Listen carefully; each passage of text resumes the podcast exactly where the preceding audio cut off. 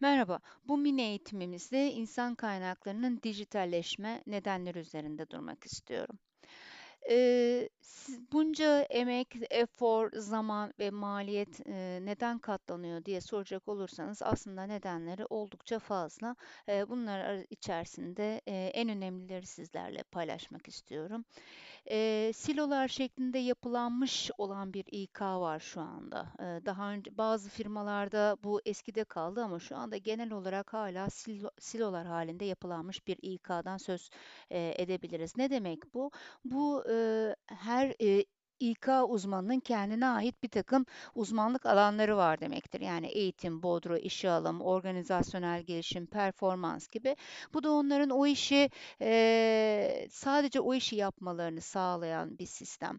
Eee, ve, eee, bir süre sonra sadece kendi işlerini yaptıklarından, eee, kendi çıktılarının kimlerin işine yaradığı ya da kimlerden veri aldıkları konusunda insan kaynaklarına bir bütün olarak bakma açısından birazcık sıkıntılı bir e, yapılanma aslına bakarsanız.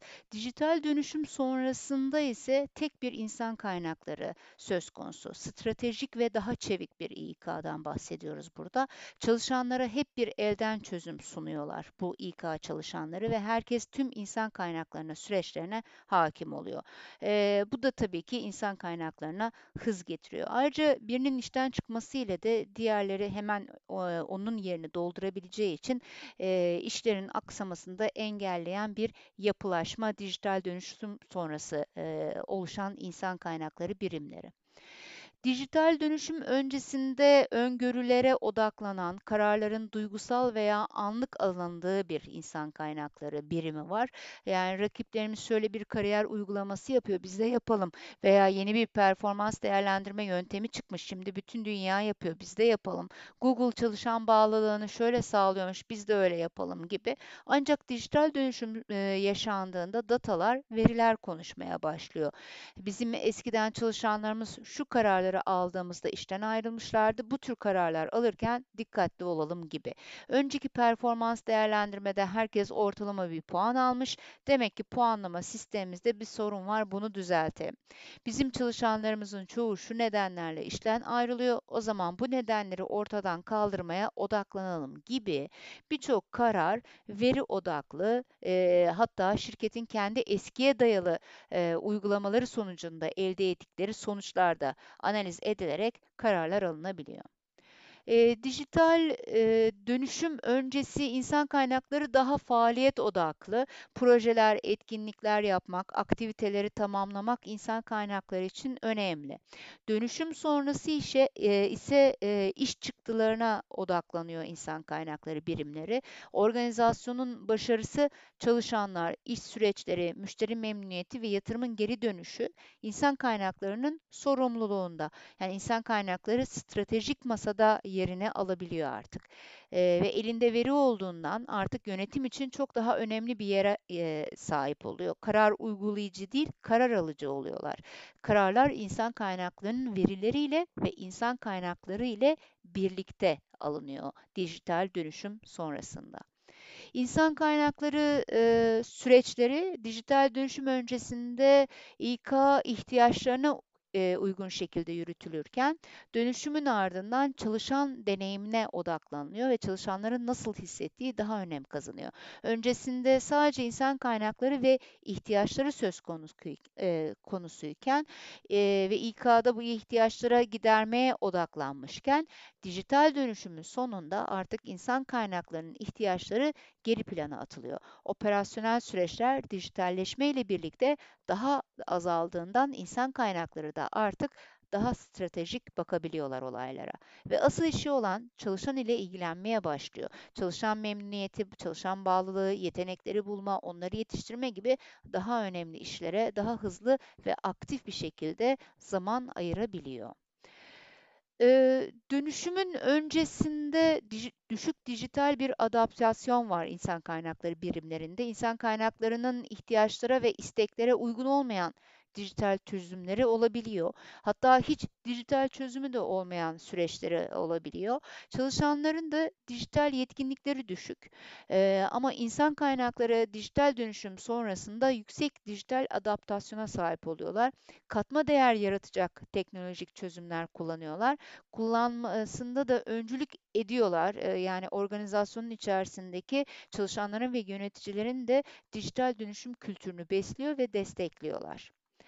Evet, eee, anlattığım, eee, bu aşamalara bakacak olursak maliyet açısından, eee, yönetimleri, eee, şimdiye kadar yetersiz bilgi ve beceri açısından İK'yı korkutan bir, eee, teknoloji gelişimi var aslına bakarsanız. Bu nedenle de hani biz böyleyiz, iyiyiz, işimizi yürütüyoruz, Excel'ler veya kağıt kalemlerle işimiz yürüyor diyenler, eee, tabii ki mutlaka olacaktır. Bu konfor alanı bir açıdan baktığınızda hiçbir risk içermiyor gibi olabilir ancak açıyı değiştirmeye başladığımızda yani dijitalleşmeye üç boyutlu şekilde bakarsak şirket olarak hayatta kalmak bu zahmete katlanmamız gerektiğini gösteriyor. Ee, neden diyecek olursanız gelecekte e, o İK'yı bekleyen sorunlar yüzünden diyebilirim. Gelecekte yetenek bulmak giderek zorlaşacak. Kaldı ki e, şu anda bunların çok net yaşamaya da başladık. İşler mevcut yeteneği aşacak. Belirli alanlar doğası gereği değişecek ve bazı becerilere sahip kişiler bulmak e, daha da zorlaşacak. Daralan bir yetenek havuzuyla karşı karşıya kalacağız. Hatta kalıyoruz da. E, özellikle bu değişim için daha fazla zamanımız var sanarken pandemiyle beraber o zamanın bir günde kapımıza geldiğini gördük. İleriyi görenler işe almak için küresel yeteneklere yönelecekler. Sosyal medyadan özellikle LinkedIn'den işe alımlar artacak ama henüz bu stratejilerde ülke olarak yetersiz kalıyoruz. Hatta belli bir insan kaynakları profesyoneli bunun farkında bile değil.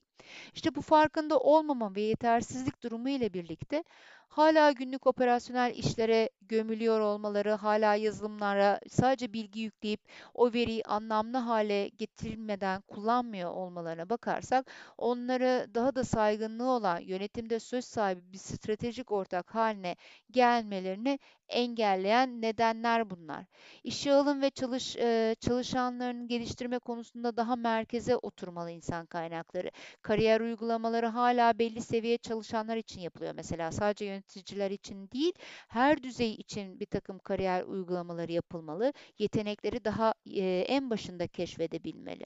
Artık çalışanlar kararlara daha çok katılmak istiyor. Bunun için de e, yapıyı tekrardan düzenlemek ve içeride buna uygun kültür oluşturmak gerekecek.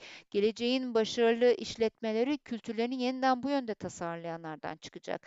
Daha otonomi sahibi, kararlara katılan çalışanlar için e, sistemlerimizi ona göre tasarlamalıyız. Ayrıca bu kültüre uygun şekilde de çalışanların kişi, kişisel gelişimlerine de odaklanmalıyız. Ancak sistemler dijitalleşmediği sürece operasyonel işlerin ağırlığından ezilen insan kaynaklarının bunu yapması elbette zor gibi görünüyor. Şu anda özellikle Türkiye'de dijitalleştiğini iddia eden birçok firma maalesef bugün e, size anlattığım bu tür dönüşüm fikrine henüz hazır değiller. Dediğim gibi insan kaynakları hala verilerini yazılımlara yükleniyor, dijitalleşme süreçleri içerisindeler, bilgilerini orada e, rahatlıkla buluyorlar, bir takım işlemler yaptırabiliyorlar çalışanlarına ve yöneticilerine.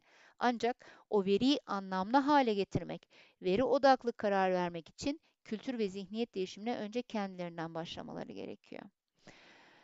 Evet, beni dinlediğiniz için teşekkür ederim. Başka mini eğitimlerde görüşmek üzere. Hoşçakalın.